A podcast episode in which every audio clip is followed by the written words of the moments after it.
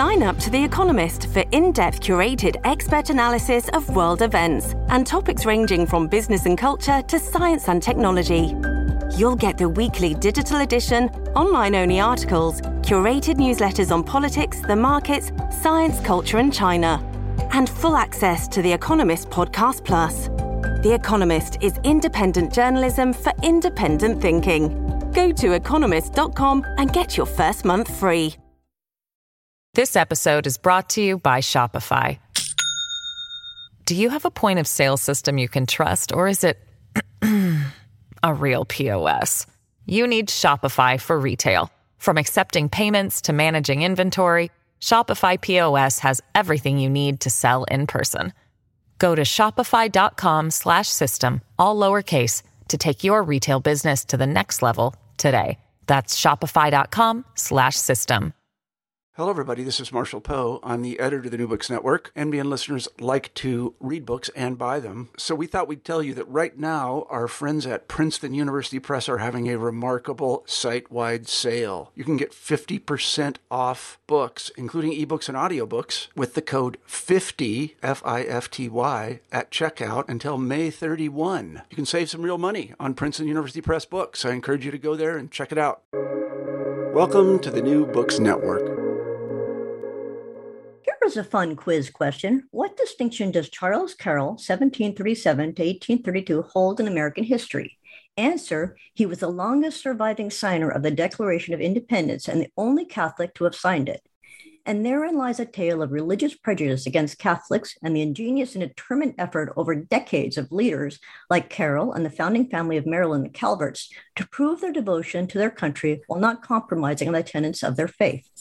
In his fascinating 2021 book, Our Dear Bought Liberty Catholics and Religious Toleration in Early America, Michael D. Breidenbach traces in detail the delicate balance Catholics in the period of roughly 1600 to 1832 had to maintain in order to secure basic civil and property rights in both Britain and the New World colonies while avoiding excommunication by the Pope for swearing oaths to British re- rulers that often entailed denying certain rights that the Pope claimed.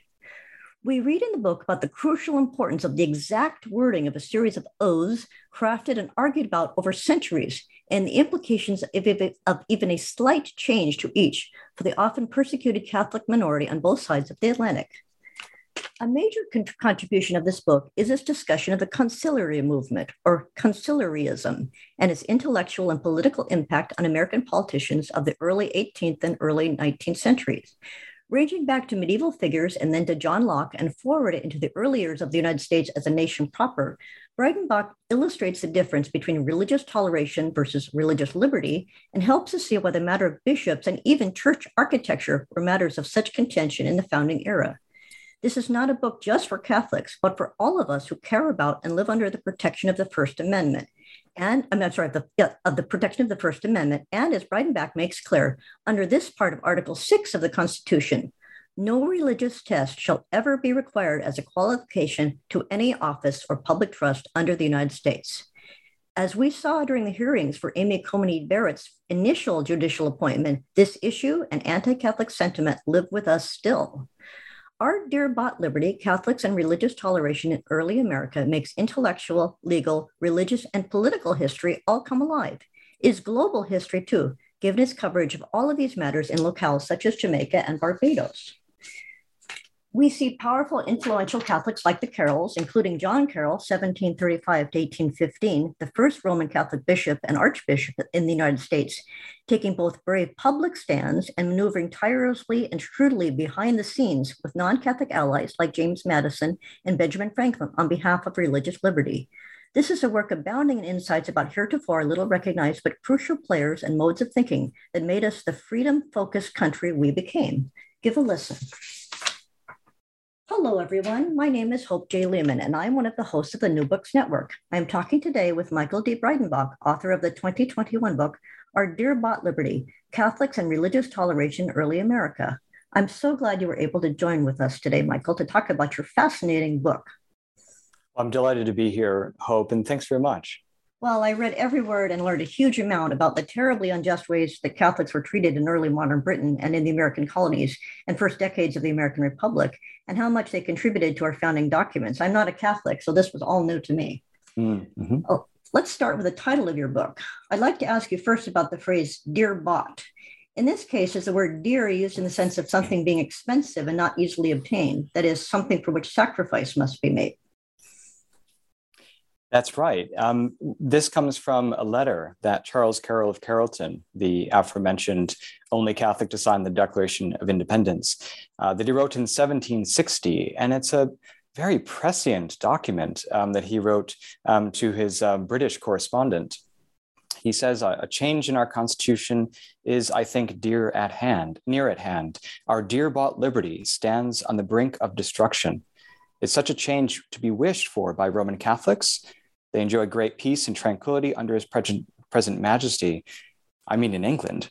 Mm. They perhaps enjoy the same hereafter in Maryland, but men's minds and dispositions in that country must undergo a great change before so favorable a revolution can happen. So he's already talking about a kind of revolution in the way that British citizens think about uh, their constitution and Catholics within it. Um, he was uh, somewhat of a reluctant revolutionary uh, in 1776 he was a, a, kind of a pinch hitter, if you will, hmm. um, one of the uh, one the longest surviving, but also one of the last signing um, uh, delegates. Um, but uh, he's already thinking about the ways in which Catholics like himself uh, might gain from uh, certain changes that are happening in, in the British uh, empire at this at this moment. So he thinks that the kind of liberties that all English people enjoy um, are dear bought, right? In terms of wars, in terms of um, the kind of sacrifices that people make uh, politically, um, socially, uh, economically as well. Um, and Catholics are part of that story, he says. And one of the things that um, uh, I pair with that uh, epigraph is, is another, um, which is um, that uh, a Protestant talking about how their liberty is dear bought. And in the same sentence, um, or this is rather a poem, um, saying that uh, Catholics are not part of that. In mm-hmm. fact, uh, they're, the very, they're the very opposite of that liberty. Um, so that's the kind of contrast that this book explores um, how Catholics were able to become American. Um, and uh, present themselves as, as safe for the American Republic. Yes, I'd like to ask about the, the, the, the phrase about you make a distinction in the book between tolerating and, and not just Catholics, but any religious group that's that's on the on the outside. How does that how does that differ from how does tolerance toleration differ from religious liberty and religious religious freedom? For example, how does John Locke play into this and James Madison? The terminology has it changed over the centuries? I know that in the title of the book you use both the words liberty and toleration. Yes, and that's deliberate because you know, in the 17th and 18th century um, centuries, these terms were not um, extremely distinct and clear. Hmm. Uh, uh sometimes authors would use um, toleration, religious toleration, and religious liberty interchangeably. Um, this comes out of um, a work um, in a chapter that I've co edited in the Cambridge Companion to the First Amendment and Religious Liberty. And that author uh, says that, you know, if you really want to press the historical evidence to find um, a really clear distinction, I think we're, we're going to be a bit disappointed. But I think in general, um, there is a conceptual difference um, that it's a helpful, helpful kind of hermeneutic, at least for modern readers, even if the historical figures don't always adhere to this um, all the time. And the distinction is this toleration is a kind of grant that the political authority or authorities offer certain typically minorities, whether that's um, in this case religious minorities, it could be other sorts of minorities. And so, in other words, it's it's for the political authority to give, and the corollary to that, of course, is that it's in the political authority's uh, right to take away. Hmm. And so, there's a sense of of, of arbitrariness um, to this um, conception of, of toleration. Toleration also connotes um, a kind of displeasure with what is being tolerated that um, you'd rather not be the case, or you mm. rather think it's um, uh, un- unfortunate or worse, um, perhaps a, a, kind of evil. Um, but you nevertheless want to secure some other greater good, um, the common good, um, for the sake of civil peace and security, something like that. So you would grant um, toleration um, to those religious um, adherents, for instance. Uh, religious liberty, as I understand it, especially in the American founding era, is something that uh, it adheres in the dignity of a person, right? as a human being, in other words. Um, this is what um, you know political theorists and philosophers call natural rights, and hmm. it's the the sort of uh, right that one has by um, virtue of being a human being, um, and it's not something that the government necessarily gives. Um, but the government um, or whatever political authority established secures in in in the individuals for whom it has care. Um, so that's the sort of distinction that uh, I see, and it's it's helpful as a very broad sense of sort of the arc of this history that Catholics um, are allowed certain religious liberties when we look at the 17th century English context, for instance. But by the time we get to um, the American founding, especially the First Amendment, um, people have argued that uh, we have a new kind of uh, religious uh, regime here, one of religious liberty, one in which the at least the federal government and many state governments recognize that natural right, and they'll use that language, natural right. Um, and so that's generally the distinction. Now, I, eventually, I had to choose for the subtitle, right, um, whether to use religious liberty or toleration. Hmm. Um, part, part of the reason I went with um, toleration is because, as you mentioned, argue about liberty. The liberty is already in the title, but there's also a, a deeper conceptual point that I want to highlight, which is that toleration still is a kind of regime in America by the time we get to the First Amendment, and indeed, I would argue even today. Yeah. So let me just explain that um, for a moment. You mentioned Amy Coney, Coney Barrett and, and other sort of high profile Catholic figures who um, in, in many ways have been in, in many indirect ways and direct ways been sort of tested for their religion in this case catholicism mm. um, and it's the sort of um, uh, t- it's a sort of motto that i use in the book which is you don't um, get your liberty unless you pledge your loyalty mm. and i think if that's the kind of bargain that um, catholics have to or indeed anyone has to um, uh, engage in, um, then that is something like a toleration regime. It's not the kind of toleration regime that we get in the 17th century, which I hope we'll be able to talk about with the Calverts and the founders of Maryland, but it is something of a tacit acknowledgement that, as the naturalization oath um, that has basically uh, remained unchanged since the 1790s, says that you have to abjure uh, or renounce all foreign allegiances. Mm right? Anything that would and and and say that you will uphold the Constitution. Every public office holder says that as well, and so you basically have to uh, say that sort of loyalty test um, before you are secure in your liberties. So if if that's the case, then we live in a kind of tolerationist regime still, and that's part of the the kind of uh, underlying um, arguments of the book. Hmm.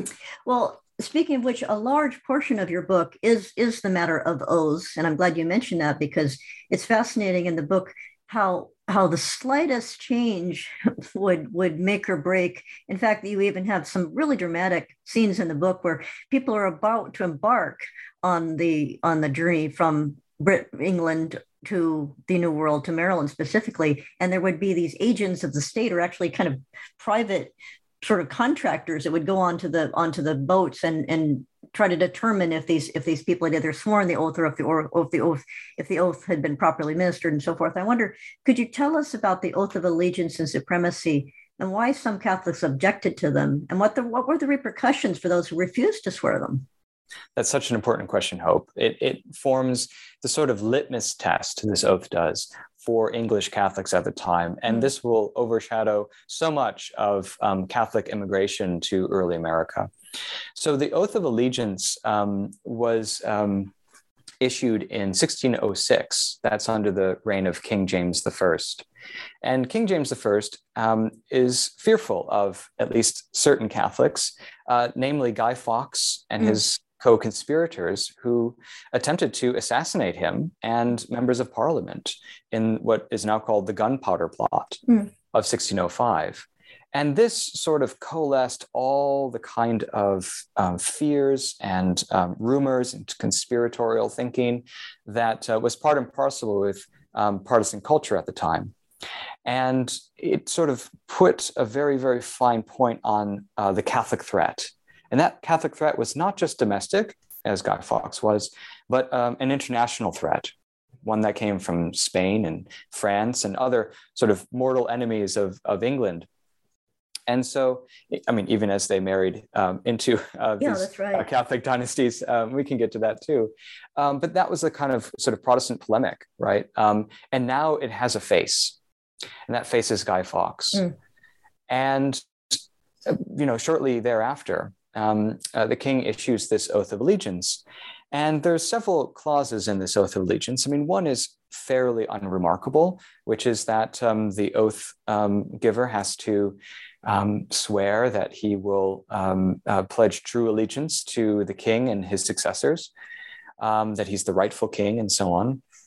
Uh, but the other clauses put Catholics in a precarious position. Um, one clause um, states that you have to uh, renounce as damnable as a damnable doctrine that you know uh, kings can be who are excommunicated by the Pope or even other bishops, Catholic bishops, um, uh, can therefore be, um, in, in, the worst case, murdered. Mm. And at the very least, uh, that uh, the Pope, um, you have to you have to reject the the belief that the Pope can absolve um, English people of their oaths to the English King. So, in other words, you have to pledge your full loyalty. It's not simply enough to say, yes, I, I pledge allegiance to King James I. You have to say that um, I'm going to alert the king if I hear of any conspiratorial plots against his head. I have to renounce a, a, a belief as damnable, right, and heretical um, that is effectively against tyrannicide, right? Um, or, or regicide um, simply, right? But, if, but is, that so, unre- so, is that so unreasonable, though, to expect that someone would swear an oath to that effect? I mean, to, I, well, I promise not to overthrow the government. right, right. In some ways, right. This is um, this is a statement, a very precise, uh, confessionally edged statement mm. against treason mm-hmm. um, at, at, a time when politics and religion were, were uh, ineluctably bound together. Um, and so that's precisely right. Isn't isn't this a reasonable statement? Well, the problem is the Pope at the time, mm. uh, Pope Pius, said that any Catholic who so swears this oath will be um, ipso facto, uh, by swearing it, excommunicated. Mm. So, I mean, these are these are very bad options for English Catholics. On the one hand, um, if you don't swear the oath, um, you'll be considered, um, you know, a potential traitor. Um, and, and there are indeed penalties for not swearing the oath. Mm. On the other hand, if you swear it, um, you, you, are no longer uh, part of the Roman Catholic Church. What, what were the penalties? Um, it depended on the kind of person you were. Mm. Um, some of the, we have some evidence that um, English Catholic aristocrats, and there were English Catholic aristocrats, mm. those who, um, eh, you know, endured in their their royal titles and, and estates even after the English Reformation, um, they would get a, they would get a pass or they would get a very light penalty, maybe a, fine. Mm. Um, and there would be degrees of, of uh, fines if, if, if, you continue to, um, uh, you know, uh, refuse to swear the oath. Um, it would start with, you know, um, fines, but um, ultimately, you know, the penalty could be imprisonment and, and perhaps even death. Mm. Um, so, I mean, th- these are these are live options here, um, and uh, Catholics, you know, this this is a kind of litmus test for loyalty. This is this is sort of the King James version, right, of of mm-hmm. Catholic allegiance. And so, what what presents uh, you know a problem here is that, as you mentioned, every um, migrant, right, immigrant um, from England uh, to the New World, as they called it, right? Whether it's Virginia at the time or, um, or Massachusetts or later Maryland, um, any of the colonies, there were statutory laws that said that every person has to swear the oath of allegiance before they um, uh, come on board the ship. Mm. And so, as you mentioned, there are ship searchers, um, kind of, you know, uh, people who have um, incentives, right, sixpence to to tender this oath to everyone. And what I found in the archives is that there was a great controversy regarding um, the first uh, immigrant uh, group from England to the new the new colony of Maryland, and uh, there there was some um, controversy about whether all the people who went on that ship, in fact, tendered that oath, uh, swore that oath, and the ships were recalled back to London.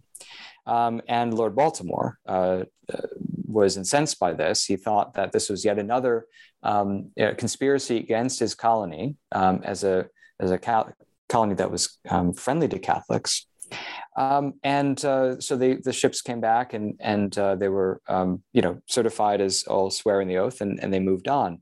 What I found though was that um, people at the time who's, who were on the ship um, uh, suggested that um, perhaps some of these people um, moved to the Isle of Wight, which is north uh, in England, in the just off the coast, and they boarded the ship there out of the purview of these ship searchers. Hmm.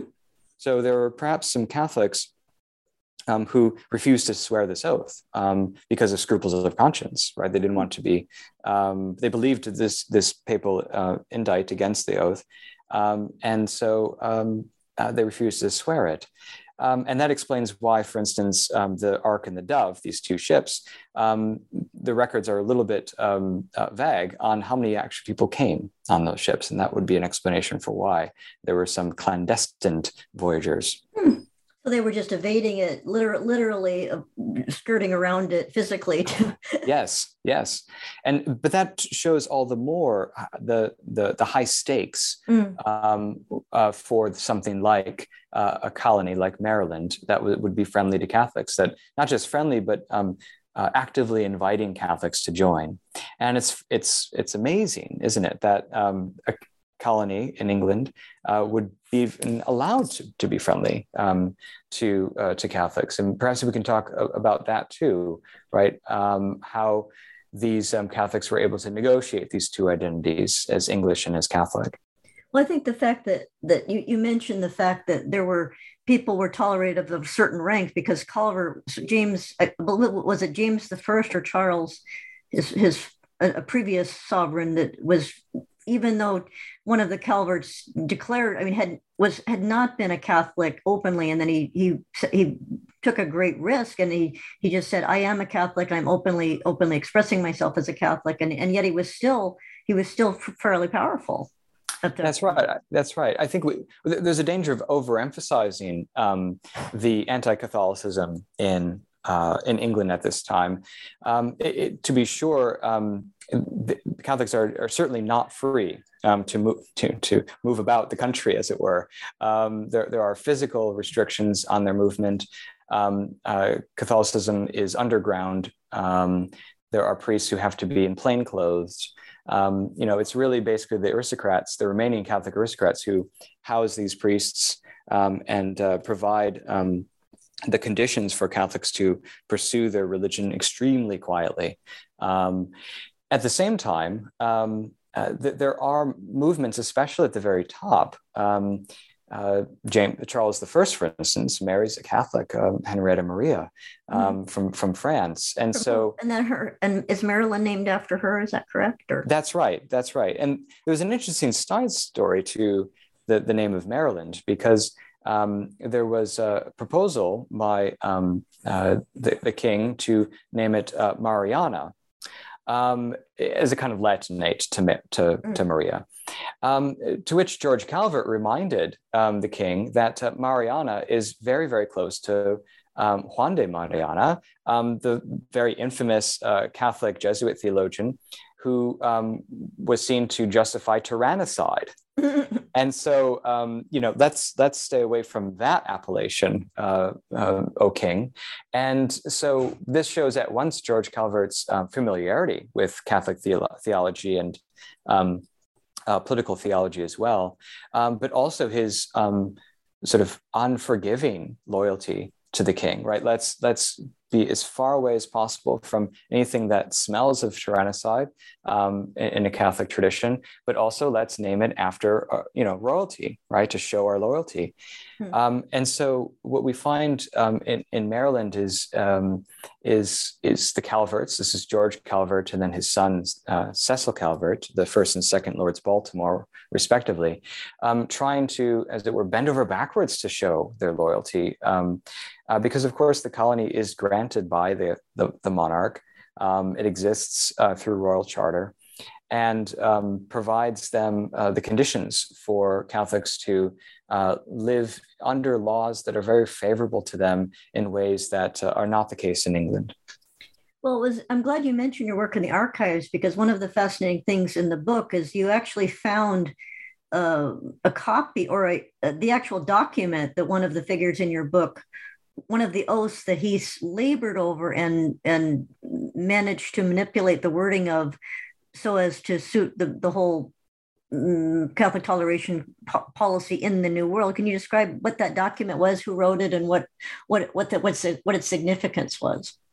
Well, as you can imagine, I was ecstatic when I finally found this. Yeah, I'll bet. Um, I was um, like, yeah, this is it. This is it. This is a key to everything I've been studying. and, and, that must um, have been a stunt. Was the librarian surprised what you found, or just was? Or did you get up and say, "Look, did you know that this is?" well, you know, um, these things are, are, serendipitous. I was um, uh, reading the, the great work of uh, an early modern Catholic historian in, in England, uh, Michael Questier. Um, and he did a very fine letterpress edition of um, some documents relating to um, uh, Catholics and the uh, James uh, Charles I um, and uh, some of the Catholic bishops and so on surrounding some of the controversies at the time. And uh, he mentions in a footnote Lord Baltimore's oath. Um, and th- there's not much um, more mentioned there, but I thought, you know, this is this is something. And so uh, I was fortunate enough to um, obtain a, a, visiting scholarship at the University of Oxford. And, and while there, I, I was able to go to London, where this um, diocesan archives um, exists in um, Kensington.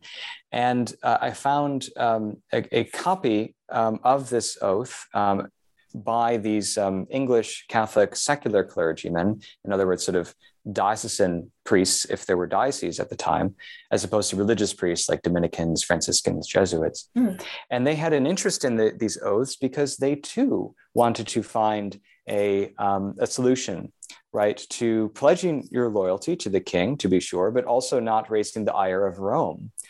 And so they had a vested interest in as well.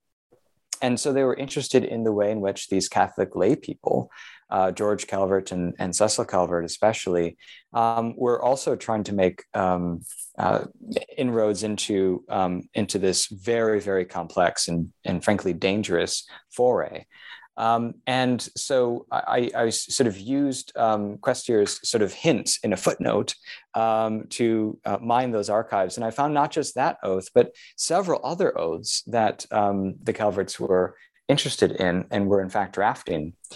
And um, so previous historians have uh, simply assumed, right, that the Calverts had uh, negotiated these English and Catholic um, allegiances um, especially because, after all, they, they have an English Catholic or so-called Catholic colony. Um, but this, these draft oaths actually show the way in which these legal minds um, thought about these dual identities. So let me just say briefly what, what these oaths show. Mm-hmm. Um, in, in some, what they are willing to swear, less, especially Cecil Calvert, is frankly most of the oath of allegiance. Um, and and because they're willing to swear most, most of the oath of allegiance, uh, this raises alarm bells from a papal envoy um, who's um, clandestine in Rome, uh, Gregorio Panzani. He's a very, very um, eccentric um, character. And at one point, he describes all these um, oath of allegiance controversies, uh, which reach uh, to the level of the monarchy, as very aromatic. Right, these controversies are very aromatic, and um, meaning they smelled wrong, or the, it, I think he something he fishy, means, or yeah, I think he means something uh, like um, uh, "now we're cooking," right? Uh, now, I, I th- that's one interpretation. I mean, another might be um, uh, things are getting kind of um, uh, precarious, right? Mm. And um, so um, you know, we have sort of Panzani, who you know um, sometimes is unreliable in his reporting, um, but he mentions right the Calverts trying to make this oath. So here it is, finally, um, these oaths um, uh, in a manuscript form that I could uh, finally compare with the original oath. And what's interesting is that Cecil Calvert is willing to swear most of the clauses. Um, what he's not willing to do is declare the beliefs heretical. Hmm. Right? Because if you declare these beliefs heretical, you've basically called previous pontiffs heretics. Hmm. Um, right? And so what we get is a very, very fine sort of grained uh, view here that accepts the, the, the basic premise that the king is sovereign, right? And the Pope does not have the kind of power to intervene in civil affairs, right, of, of this country. Um, but he's not, you know, George Calvin and Calvert, they're not willing to declare these beliefs heretical. They're willing to swear against them, right, in principle, but not declare them heretical. Hmm. Um, there's also some interesting sort of logic, logical distinctions that are being made as well um, that readers can can uh, look at in the book. But effectively, what happens is uh, Cecil Calvert says, "Here's the kind of oath that I'm willing to swear." Um, I think this is probably going to be good as well for any Catholic coming to my colony. Um, and Panzani and you know basically the cardinals in Rome say it's, it's still not acceptable. You can't mm. mention the Pope's name at all. And by the time we get to 1638 and 39, when we have the act concern, uh, concerning uh, the swearing of allegiance, which is sort of the Maryland law on the oath of allegiance, um, we have no mention of the Pope whatsoever. So suspending it in, in a kind of limbo right? Um, we don't really want to say either way what the Pope power is. We're simply interested in swearing uh, allegiance to the king, his successors, and we'll let you know the Privy Council know if we hear of any you know assassination attempts, and that's pretty uncontroversial, right? Um, and so you know, effectively, what we have is um, a fealty oath, a very, very simple oath that uh, pledges allegiance to the king, and that passes the test by by the time we get to the late 1630s. That's sufficient, in other words, hmm. um, to to prove your loyalty to the king and to pass the censors of Rome, effectively, um, and that's what allows Catholics to. Uh, emigrate to, to Maryland, and it's what allows Catholics to um, have a, um, a colony own a colony in English territory.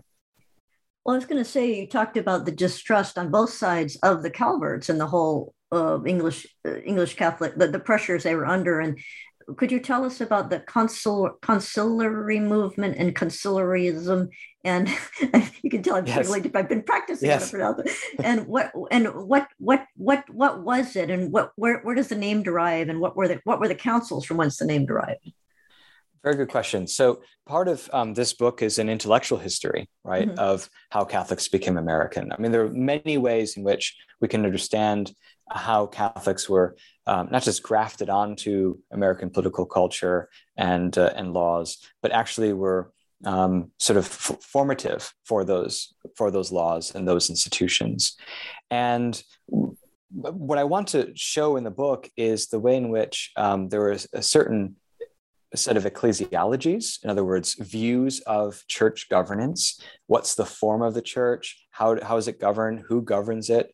Um, that kind of um, apparatus.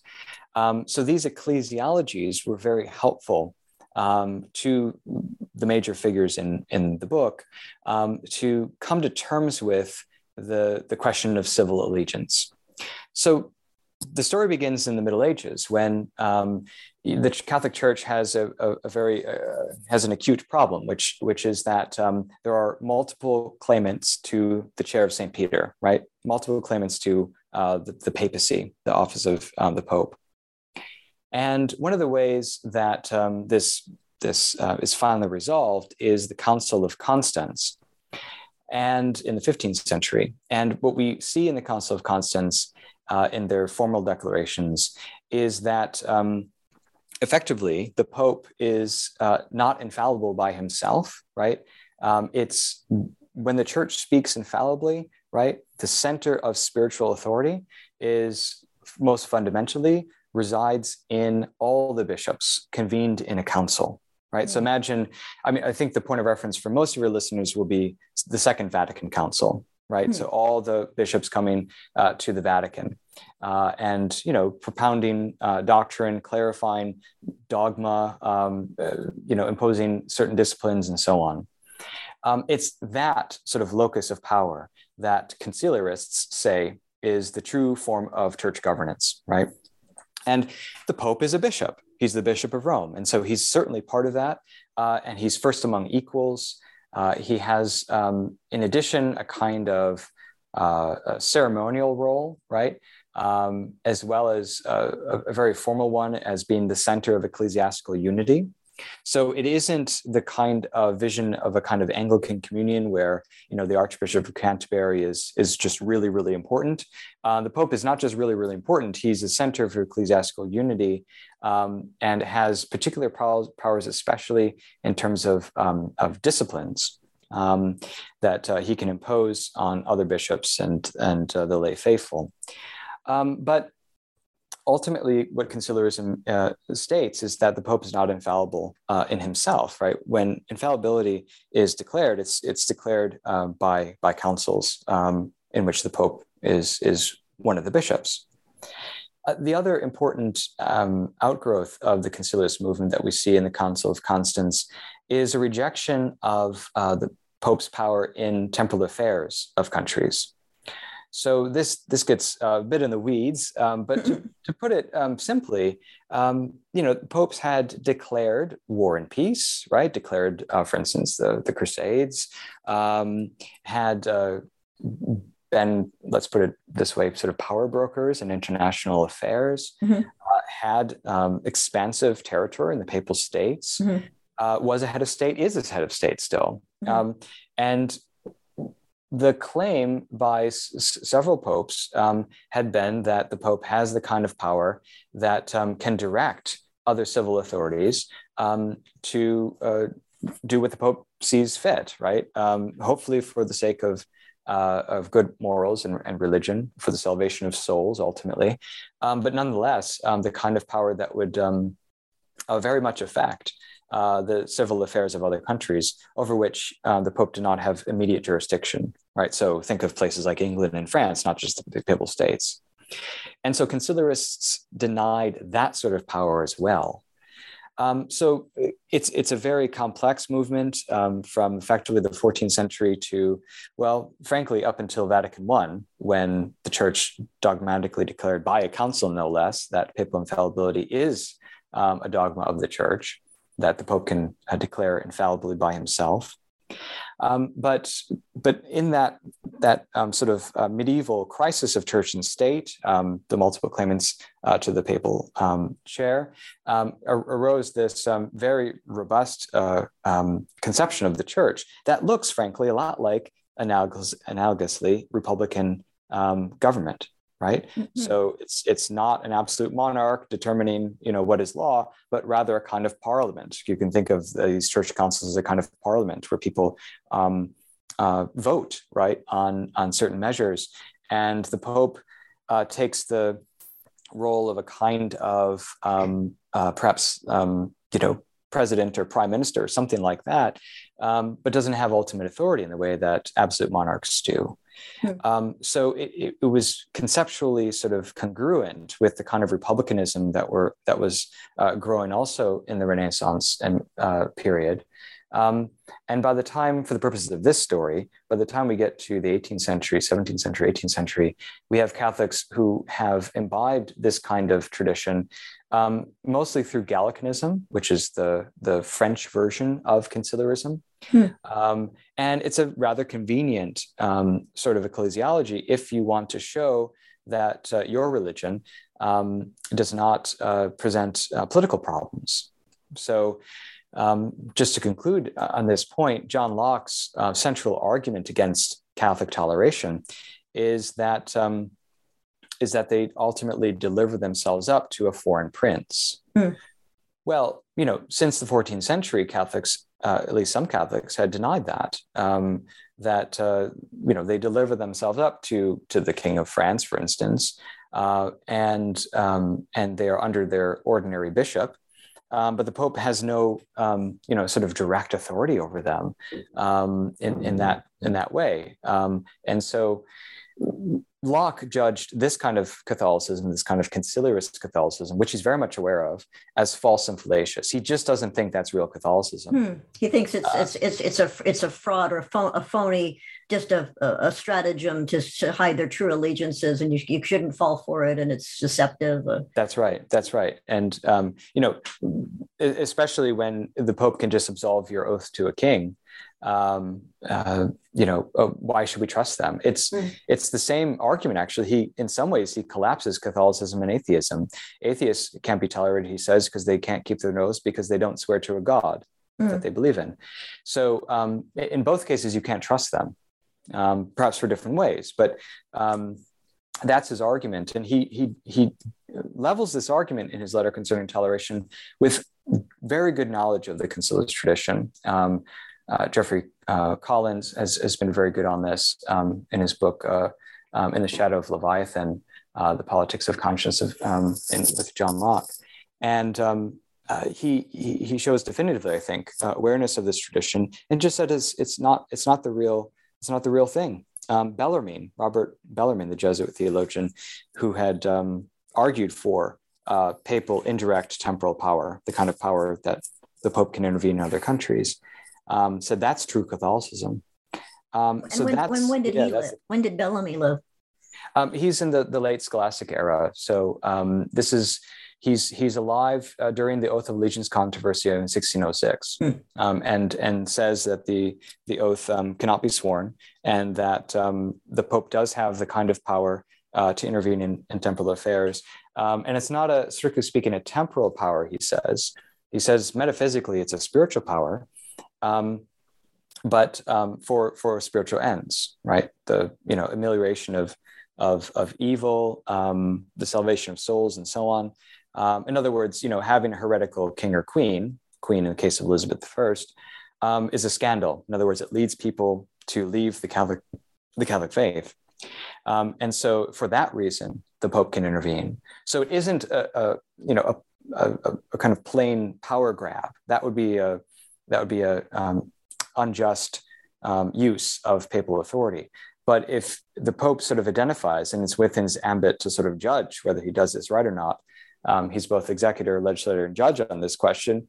Um, if he judges that it's it's it's good for Catholic souls um, for the Pope to intervene, then then then it's a illicit power. Um, and so this is the great debate. And uh, Catholics take two different sides on this question. What I found is that these um, Catholics uh, in America take the take the side of the conciliarists. Hmm. It's definitely, definitely make that case very well, and it's it's a fascinating intellectual history, as you say. At this point, I just want to remind listeners that we are talking today with Michael D. Breidenbach, author of the book Our Dear Bought Liberty Catholics and Religious Toleration in Early America. And while we're on the subject of, of, of Catholics in general, could you tell me, just in a nuts and bolts way, do you happen to know what percentage of the population of England and Scotland and the American colonies were Catholics, roughly? Or can you? Is there any way to determine that? What? What? I mean, how big? How big a, a, a population were they? So in yeah, so in um, by the time we get to the American founding era, um, sort of mid to late 18th century, one percent of the oh, population. That's that's, that's I didn't realize it was that small. Wow. Yes. yes. Ten percent or. Oh. Yes. Yeah. It's it's very small, and um, the highest concentration, of course, is in Maryland and parts of Pennsylvania. Hmm. Um, but uh, and these are the places where um, Catholics had been, uh, at least at some point in the colonial era, tolerated. Um, and uh, so it's it's very very small population, and hmm. therefore um, you know the kind of um, interventions that Catholics had um, are outsized impact right? I mean it's it's it's sort of incredible that um, catholics were at all part of the american founding given how few their numbers were. Um, just as a comparison i mean anglicans congregationalists and, and others um, had a very um, large imprint uh, demographically and also politically. So um, so they're against this the kind of reliable palladium of Protestant prejudices, but also um, they didn't really have strength in numbers. Hmm. But one of the things I found interesting, fascinating, was that not only was Carroll the only Catholic to sign the sorry, the Declaration of Independence, correct? Mm-hmm. Yeah, and then and that he was also the wealthiest founder. That he was immensely wealthy, and he was thought, extremely wealthy. Yes, uh, very very large landowner. I don't know if he's the the, the wealthiest, although most people um, uh, would identify him as as one of the or if the wealthiest. Yeah, it was probably um, hard to determine. They didn't file tax yes, returns. That's right. Yeah, um, but he he owned uh, a sizable uh, amount of land um, and also uh, slaves, which mm. he both inherited and uh, continued to to um, uh, buy and sell. Um, and unfortunately, only manumitted one of them mm. in his will. So this is the darker side of our dear bought liberty that the Catholics who um, pushed for uh, religious liberty and civil liberty for uh, themselves and for um, other whites um, denied it um, on their own plantations uh, for for uh, Africans uh, who were enslaved. And um, it's not just Charles Carroll; it's also the Jesuits themselves. Mm. Who owned um, uh, by by their own Jesuit corporations because um, they don't hold anything uh, in their own name. Um, they held slaves, and um, part of uh, the revenue from selling slaves uh, went to shore up the um, deleterious finances of Georgetown Academy, later college, hmm. that John Carroll, the first bishop, had um, founded. so it's a very dark history, and one of the things that I do in the book is try to contextualize and understand um, this inconsistency, this contradiction of, of liberty for some and not all. Um, and, yeah, I thought uh, one, one, yeah. one fascinating thing that you make the point in the book is the fact that they, in a strange way, the Carrolls, I think it was the Carrolls in particular, made the point that I am a slave owner, therefore I'm a gentleman, therefore I'm a person of property distinction therefore I deserve even more. That's why I deserve religious liberty. And I have these slaves to prove that I'm a, I have a stake in the country. And so the slaves, by a, a very twist, kind of perverse logic, became a, a reason, a justification for their arguments for liberty. That's right, and so um, this this you know dovetails off of um, excellent work um, by um, historians many decades ago, who have argued that in, in in in some ways American freedom rests on the back of slaves. That mm. you had to provide a certain point of contrast of what liberty isn't, right? And um, and slaves can't own slaves, mm. right? That's that's a maxim, and um, and so for Charles Carroll of Carrollton, for instance, to own slaves is, is one way to show that he's not a slave himself. And of course, that was the, um, the great cudgel against Catholics, that they were uh, mental slaves, slaves to the Pope. Mm. Um, and so this is his way of registering himself as, as a reliable member of the uh, Southern um, quasi aristocratic elite. Um, I mean, it's it's not nothing that he styles himself of Carrollton, right? It's kind of mm. um, an aristocratic air to him that Alexis de Tocqueville actually mentions when uh, Tocqueville meets him uh, at the sunset of his years in Maryland, and um, he says that there was a, a, kind of air of aristocracy about him, uh, mm. one of the last aristocrats of, of America. And Tocqueville knew uh, an aristocrat when he saw one. That's right. That's right. And um, so he's so Tocqueville sort of astonished by by this um, by this character, um, and so you know. I think that the, the question of slaveholding is not just one of oh well um, he you know he inherited uh, them. Um, he continued to to um, keep them buy buy more slaves. And this is his way of, of, showing that he's part of this elite. And so when other um, American founders talk about him, they usually mention his um, extremely high degree of learning, which mm. was incredible. He was educated uh, not in um, Maryland um, uh, or anywhere in American colonies, because of course those were all Protestant institutions, mm. uh, but in France, where the Jesuits had colleges and where English Catholics um, sought refuge uh, for their education, because of course Catholic education was banned um, and so, incredibly high degree of learning, and also his wealth. So these are the two markers. And so, you know, John Adams will say something like, you know, he was a um, you know, a Catholic, a Roman Catholic, yet a zealous for our cause. And so it's showing the kind of um, surprise, right, of a Catholic who is for the American Revolution, who is highly educated, right, not the kind of mental slave that, um, you know, people like John Locke would uh, label Catholics as. This episode is brought to you by Shopify. Do you have a point of sale system you can trust, or is it a real POS? you need Shopify for retail. From accepting payments to managing inventory, Shopify POS has everything you need to sell in person. Go to shopify.com/system all lowercase to take your retail business to the next level today. That's shopify.com/system.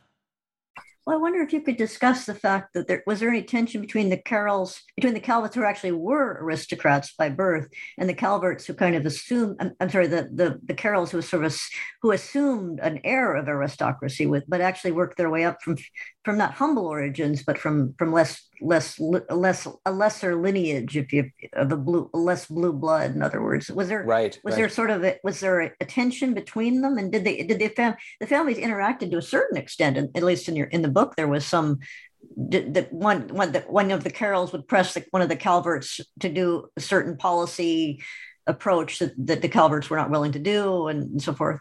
Yes, yes. Well, of course, all aristocrats start somewhere, and so mm-hmm. um, George Calvert um, was a, a, a, kind of social climber and an upstart. Um, he was uh, the son of uh, tenant farmers in Yorkshire mm. and um, ascended to the highest uh, civil position in England, uh, the first Secretary of State to the King. It's an incredible rise, and mm. a rise that um, is only possible because he left his childhood faith um, by coercion mm. um, and uh, conformed to the Church of England, uh, was able to go to therefore Trinity College, Oxford, um, and, and rise to civil ranks.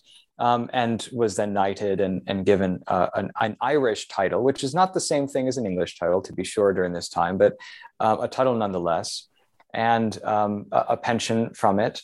But but it's I think it's striking that it, simply because um, he had to go to, to the New World uh, to make um, his financial prospects uh, more sound. I mean, a, a, you know, someone who's firmly within the English aristocracy would not necessarily uh, feel the need to do that. So, Michael, I was just uh, going to say one of the wonderful things about your book is the is the details of the the really petty slights that Catholics had to endure. And one of them, I think it was one of the Carrolls who went to the Derby and he, yes. he, he could not own a horse. Yes. He could bet on the horses, but he couldn't actually own a horse above a certain level because Catholics weren't allowed to do that. And it was just fascinating things like that. That here he was, this incredibly wealthy man, but he couldn't own a horse because there was this prohibition on, but he could bet the equivalent or many times the equivalent of what each horse was worth. But right, right.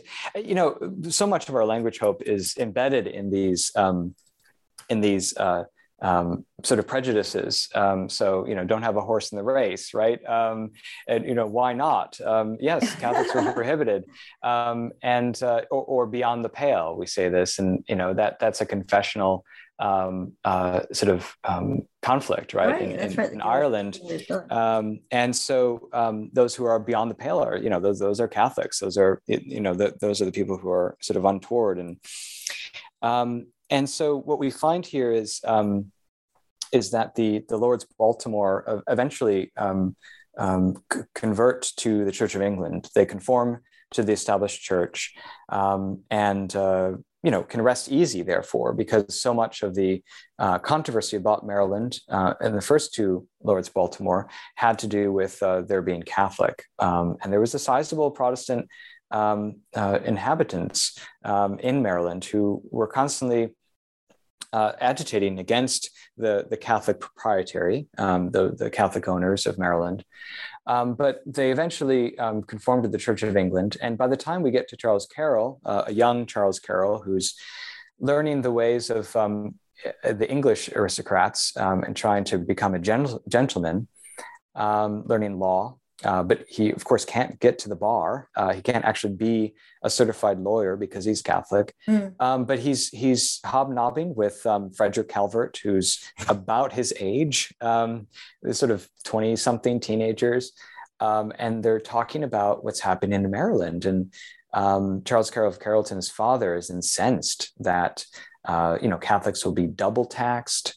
Um, they're still prohibited from holding public office. Mm. Um, and so, because of the Protestant takeover in Maryland government by this point, um, you know, there's no longer a Catholic proprietary, there's no longer a Catholic government, and uh, Catholics have some of the similar injunctions against them that they had faced um, uh, a century before. So Charles Carroll of Carrollton is is um, talking with uh, the owner of Maryland still, and uh, really gets nowhere. But this is all sort of, I mean, we can say this retrospectively, training for this young, you know, uh, politician who um, who really can't hold up public office yet, but hmm. um, who really has the talent for it um, if if he is simply afforded that opportunity.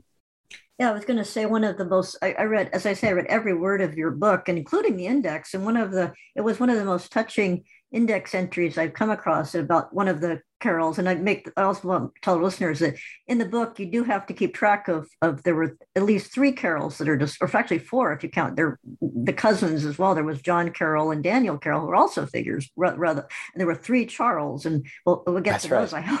But I was going to say that one of the Charles, the index entry, it says, the index reads lack of religious liberty comma personal experience of so mm. he had hmm. the lack of the, the, personal experience of it he was fighting for it but he didn't he didn't experience it he had no he knew what he wanted but he wasn't personally a, a, a beneficiary of it which was i thought rather touching that's right. And I think uh, so much of um, Charles Carroll of Carrollton's imagination is formed by his father.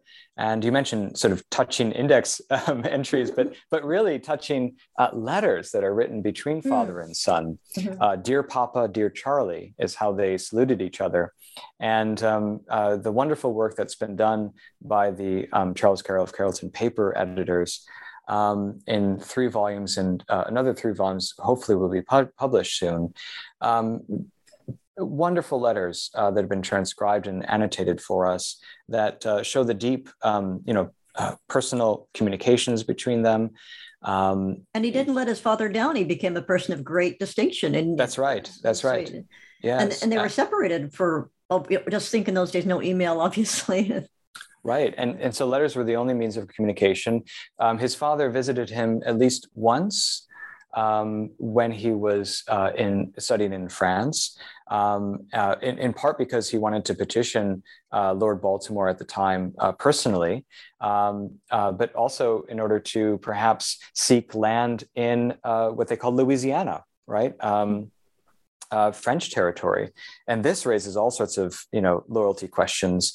Yes. Um, simply because you know Charles Carroll of Annapolis, um, the father, um, said, "Look, if, if we are not going to be secure in our religious and civil liberties, we'll we'll go you know westward and uh, settled in in um, sort of Louisiana and um, and at one point, north north to, north to Canada as well. That there was a they threatened at one point to just decamp to Canada, right? And Catholics would do that, yeah. Catholics, uh, loyalists uh, during the Revolution, um, and so you know this obviously shows uh, the fluidity of of of, of loyalties, um, national loyalties.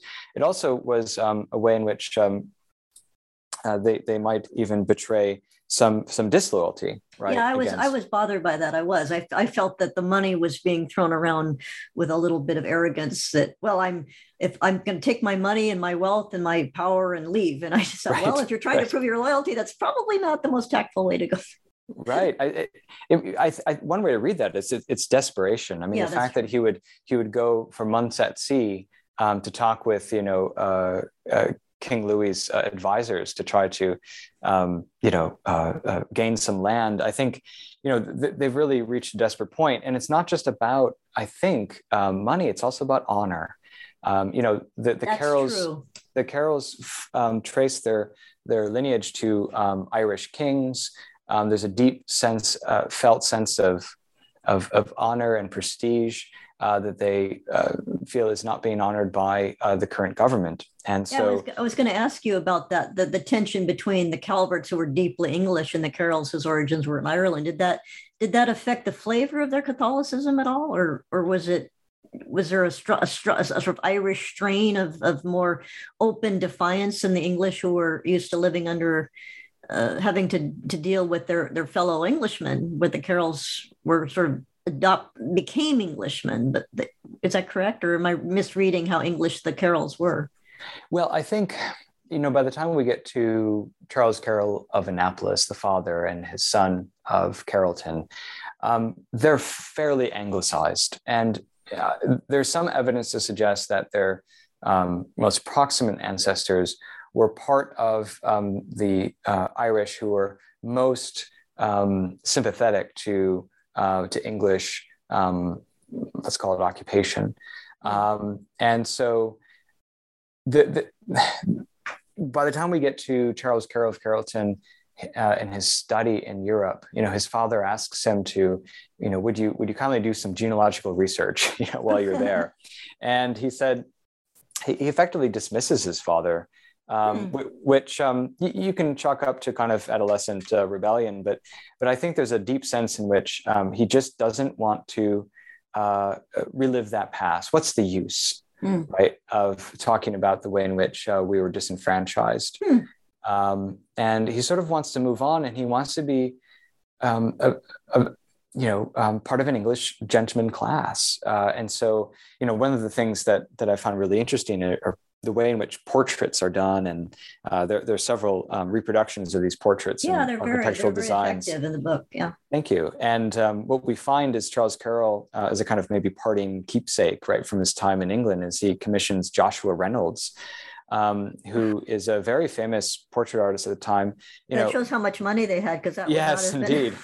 Been... Indeed. that would not have been a cheap, a cheap uh, a cheap engagement of an artist. But. Right, and I think that the the commission is very conspicuous. Uh, it's the same uh, portrait artist who who paints the Prince of Wales, later King George III. Mm. Um, and so we have this really ironic moment in which, you know, around the same time, the portrait artist is is painting both a future revolutionary and a future uh, king. Um, but that's the sort of um, uh, sort of style and sensibility that that Charles Carroll wants to project, right? He wants to be a, a dyed-in-the-wool Englishman mm. and a Catholic, and he wants those two identities to work. He he's not so much interested in um, you know being Irish. Mm. Um, he, he acknowledges it and he sees it as a as a kind of wound that needs to be avenged. Mm. Uh, he quotes Ovid there. Um, uh, in terms of the kind of vengeance that he sort of feels in his adolescence against what the English did, uh, but yet he wants to be English. Um, and you know, I think you know any American founder has this sort of moment of identity crisis too, right? Are, are we? What what what does it mean to be American at this yeah. point? Right? Because yeah, um, definitely. And so, in some ways, Charles Carroll feels this even more keenly because of the intersection of of uh, that national identity, but also that religious identity, uh, identity that had been seen as incompatible with with the English one. Well, you provided me the perfect seg- this perfect segue. Speaking of relationships and identity and Catholic identity, and then and the relationship within the family. So that we we could discuss John Carroll and the relationship yes. because he's a fascinating character. I had no, I just I, I, think I might have seen his name on you know peripherally over the years, but I really didn't know who he was. And the fa- the fascinating fact that yeah, they had to get their educations on the continent often together. That's right. They they they boarded the same ship um, to cross the Atlantic at a very tender age. Um, I think it's sort of 11 or 14, something like that. Um, very, very young. in fact, Charles Carroll of Carrollton um, never would see his mom again. Mm. she died, and he was the only child. So, um, you know, this is very painful, um, mm. this kind of upbringing that you'd have to be sent. I mean, it's not just boarding school. I mean, this is across the, the ocean boarding mm. school. And um, so J- John Carroll also uh, goes to these Jesuit colleges and, in fact, becomes a Jesuit himself. Mm.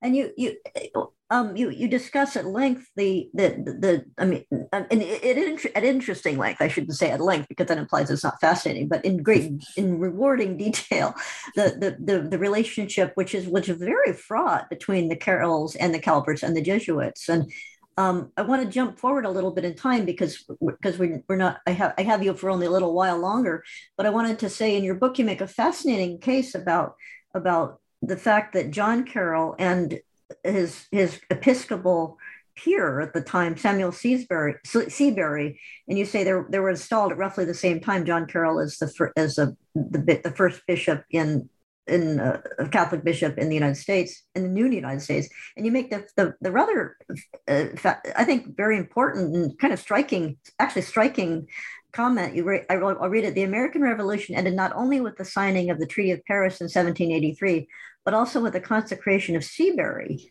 as an American bishop one month later when Americans cut both civil and ecclesial ties with their king. And that was interesting because you spent quite a bit of time discussing a non Catholic figure in Seabury. I wonder if you could talk about his relationship, if any, with with John Carroll and what the significance of, of their their installations, I, I suppose that's the correct word, as bishops at, at, precisely the same period, and what that meant, and also could you discuss a little about about Benjamin Franklin's role in the fact that he didn't want to roll was interesting that the Catholic Church didn't understand that they kept pressing him for yes. recognizing this and Benjamin Franklin. No that's your problem. I mean that's that's that's that's not our affair and that's the whole point right right so, right so this brings up a, a, a good point that um, the book is is is the history of American Catholics um, but it is also a history of uh, American liberties and loyalties mm-hmm. and how the United States eventually uh, came to terms with uh, religious pluralism and uh, an increasing kind of secularity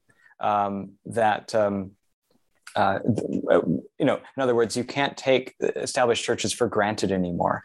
And I think the Anglican context here um, is really important to understand that story. Um, Anglicans have a fairly awkward problem during the Revolutionary uh, War, and that's why so many of them were loyalists, which is that um, the priests and uh, uh, had to take um, an oath, um, not just um, you know these, to, these, were Anglican priests. Correct? That's right. Um, Anglican priests had to take sort of a, a, an oath not just to their to their bishop and so on, but also to the king, as um, the, not only their temporal lord, but also the supreme governor of the church that they uh, are ministers in.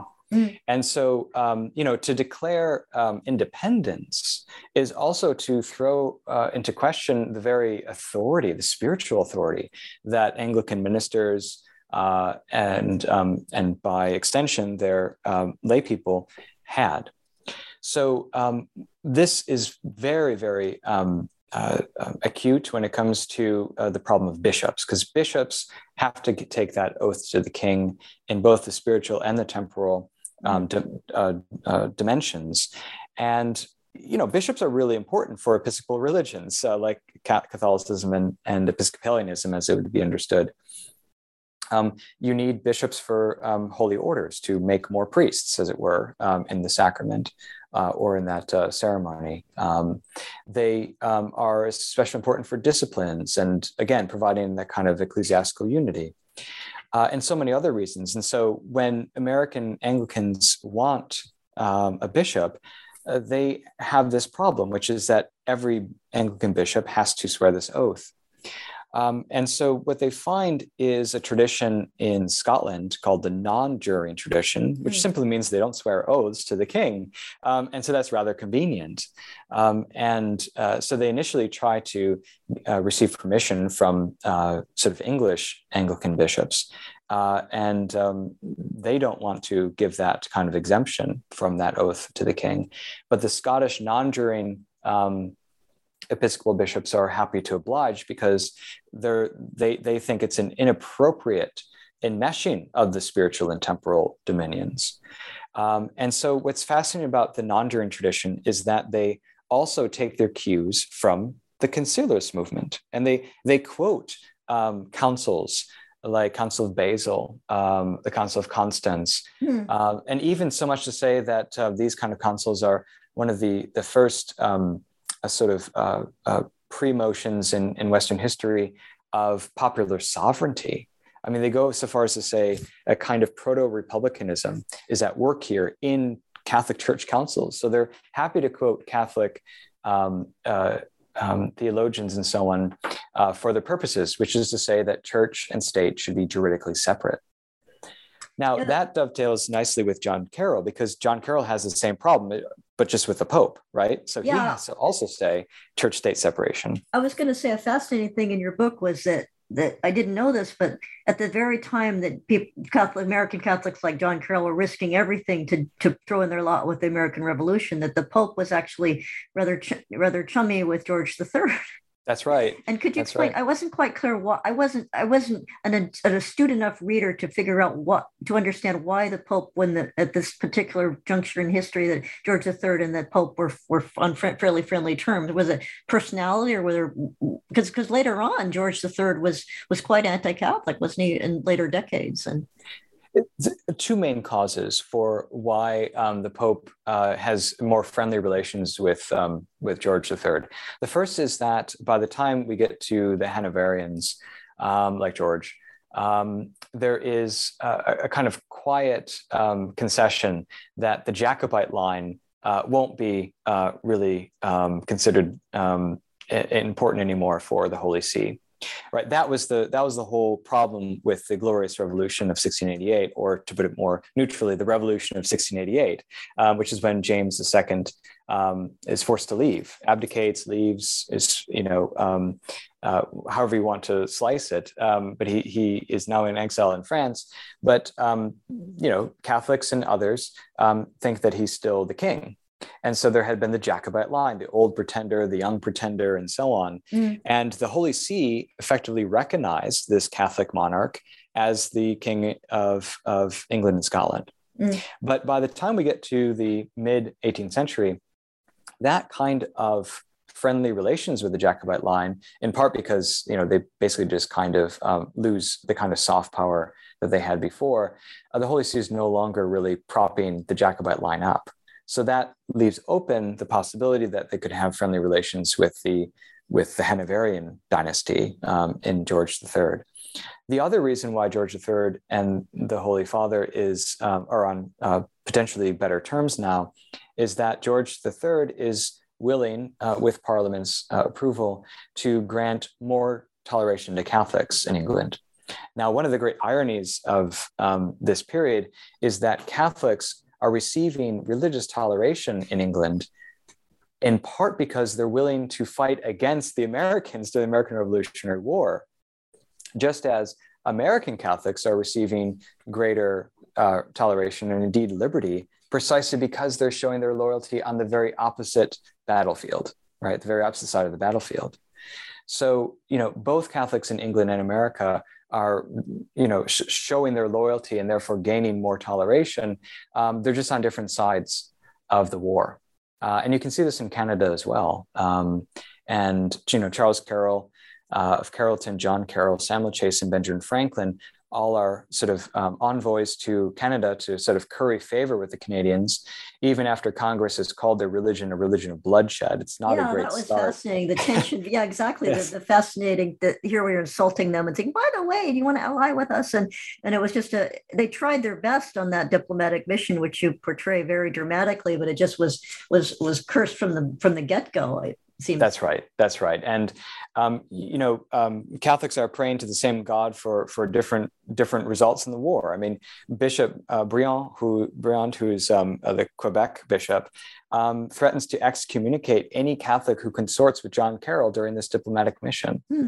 Um, and well, so, that put the kibosh on that. yes, and so you know, effectively, the Quebecois, you know, priests um, are are um, you know following um, the the loyalist line here and saying, you know, Britain actually has given us a lot of religious toleration.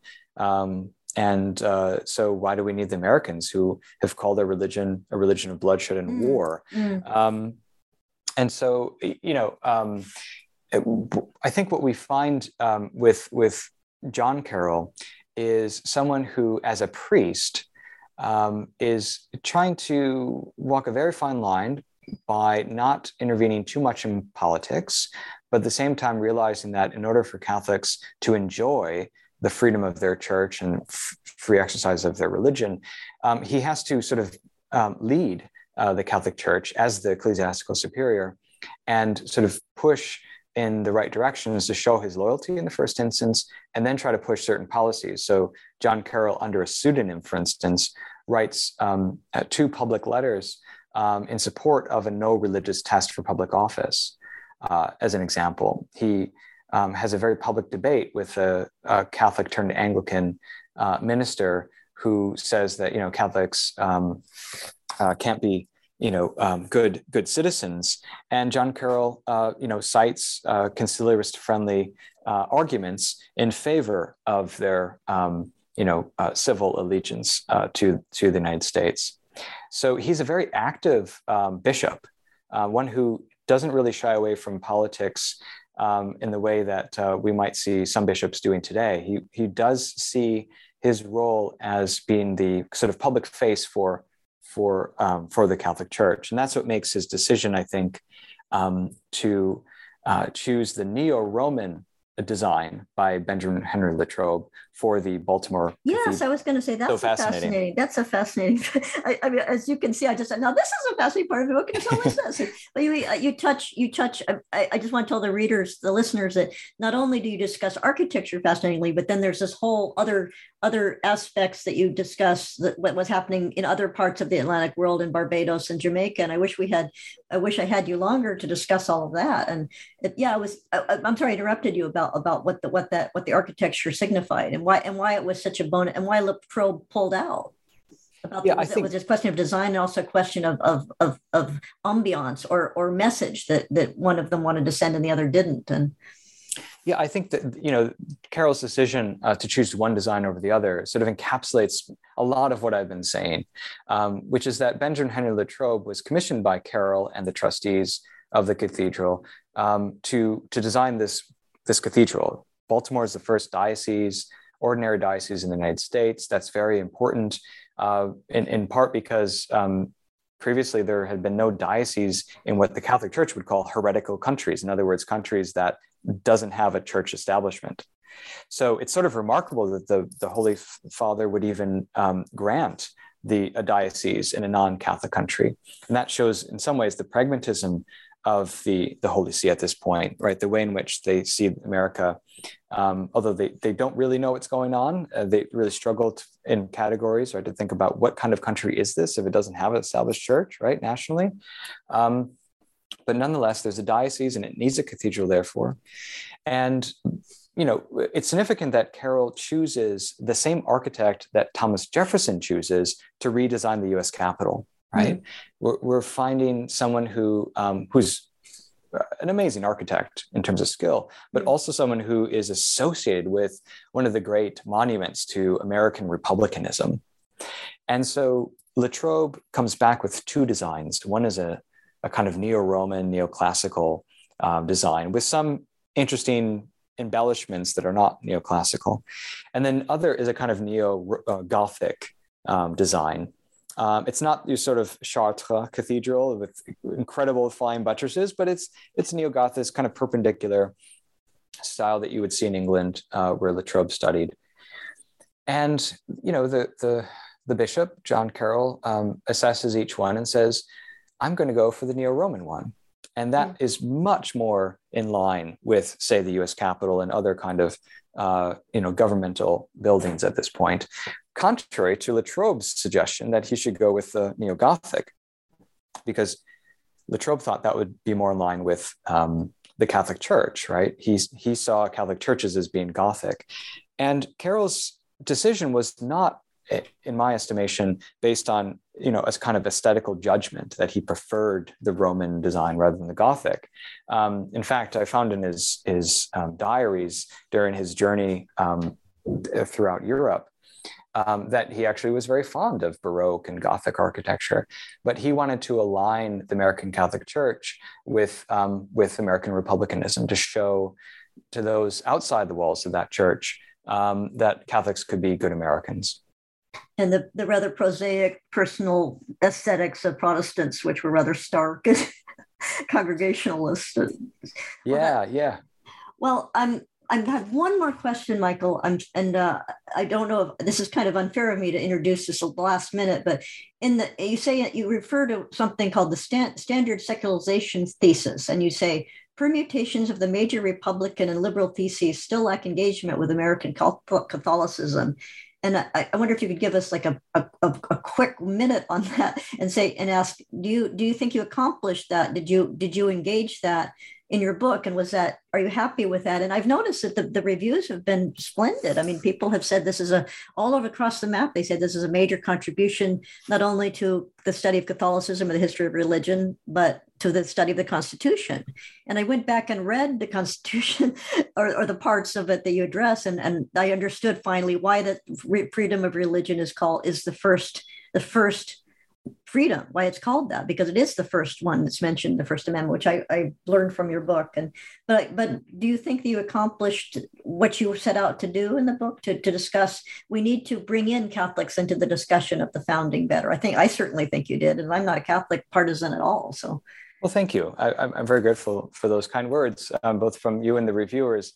Um, I, I, do hope i accomplished it. Um, what i have in mind is um, you know, you talk about sort of the standard story, right? The standard story is that Protestants came uh, to the New World fleeing from religious persecution in some way, the, under uh, you know against great odds. They they built you know these small settlements um, in Massachusetts Bay Colony and Virginia and so on, and eventually, um, you know, their their um, their children, children, children, you know, came to um, to great prominence and um, you know helped to form uh, this United States. Um, Catholics, by and large, um, have been, uh, uh, you know, very much a footnote to that story, if mentioned at all. Mm. And part of the book is, is simply to uh, showcase um, the, the, ways in which Catholics were not just foils, uh, we're certainly not foils uh, to the American founding, um, and or certain just or, or just part of the American founding, but actually sort of founders and framers right, of the Constitution, mm. Um, of the Maryland Constitution, the US Constitution, part of the Declaration of Independence, part of the formation of um, so the, the first laws that we have of this country. And indeed, um, one Catholic was even the first historian of the First Amendment. Um, you know, Thomas Lloyd, the hmm. stenographer who had written down and has become the kind of standard uh, document for what happened in the First Federal Congress when the Bill of Rights were being drafted and discussed. He was Catholic. He was a student of John Carroll, no less. Mm. So, what I want to show, and very minimally, is the way in which Catholics were part of this story, not just part of it, but active participants and shapers of the American story. Well, definitely succeed. And I want to recommend that people visit your website and watch this wonderful dramatic trailer that you have for the book. Oh, thank you. it's really fun because it, it made me want to read the book because it does it does it does in a very theatrical fashion show what the, the what what were they the travels and who was involved. And uh, I just want to say apropos of Thomas Lloyd and and and your your your point about making the the, the, the, establishing how important they were in the founding and that they were heavily involved with and the relationship with madison is fascinating that's delineated in the book but you say of charles carroll that liberty to him was not just freedom from the law but the freedom to make law he wanted to be yes. able to make law and i thought that was a very and also that's that's the legal history aspect of the book is fascinating well I have taken up a lot of your time, and I'd like to ask you now the traditional final question on the New Books Network, and that is what are you working on now? Well, thank you. Um, I'm working on history of naming in early America. So, oh. one of the things um, that naming uh, of naming of children or naming na- of, places. Naming uh, it, all, all, all, the above. Oh, um, interesting. The it's sort of a thematic question about how Americans uh, created uh, or imagined their political community through the um, the activity of naming the hmm. The things and people around them and the concepts around them. So what what sort of struck me um, it was a conversation I had at the Rothermere American Institute at the University of Oxford during tea one morning, and we got onto the question of um, sort of why why Georgia is still Georgia. Uh, mm. as a name, because of course Georgia is named after uh, King George, uh, not George III, but um, but but a monarch no less. Maryland, as we said uh, during this conversation, uh, named after the Queen Consort, um, and we can go you know down the list of all the royal names. And the BBC uh, still pronounces it Maryland. Maryland, yes, and um, and we have the College of William and Mary. I mean, these are incredibly obvious and not so obvious royalist uh, names. Why does it? Why do they endure? After the American Revolution. And you know, the, the comparison here is the French Revolution, when the French revolutionaries at at least one stage of the French Revolution renamed everything, including yeah, year zero sort of thing. Yes, exactly. The calendar. They renamed time. And so um, part of that is part of this is to motivate the question of, of what kind of revolution the American Revolution was. This is a, a sort of old and enduring debate, but also to to open up uh, you know the the aperture a little bit here and and think about um, the way in which um, uh, the, the relationship between uh, linguistics and liberty, right? The way in which the very act of naming is a kind of uh, um, indication of your authority. So the fact that you know um, these English uh, Englishmen can can simply state uh, what this place is called, right, is a claim uh, over authority, right? And Christopher Columbus does this immediately when he sees something. He says, "Well, I, you know, I'm, I'm going to name it this after our, you know, our Lord and Savior, or I'm going to name it that after um, our, our King and Queen." Mm-hmm. So um, there, there's a kind of um, opening, I think, a very unexplored um, topic here of, of the relationship between linguistics or the naming of things and liberty and authority. And that's what I want to explore in a second book. Well, that's very exciting. I remember reading once that in the 19th century that male names shifted from Old Testament names like Josiah and Ezekiel to the names of English kings. So suddenly you had your son was Edward yes. or George or William, and right. I thought that was rather fascinating. Well, I'm looking for, and be, when I'm looking forward to that book because we'll have you right back here in, on the New Books Network. And with that, I will just thank the scholar we've been talking to today, Michael D. Breidenbach, author of the book Our Dear Bought Liberty Catholics and Religious Toleration in Early America. And thank you, listeners. Thank you, Michael. Thanks, everyone. Bye bye.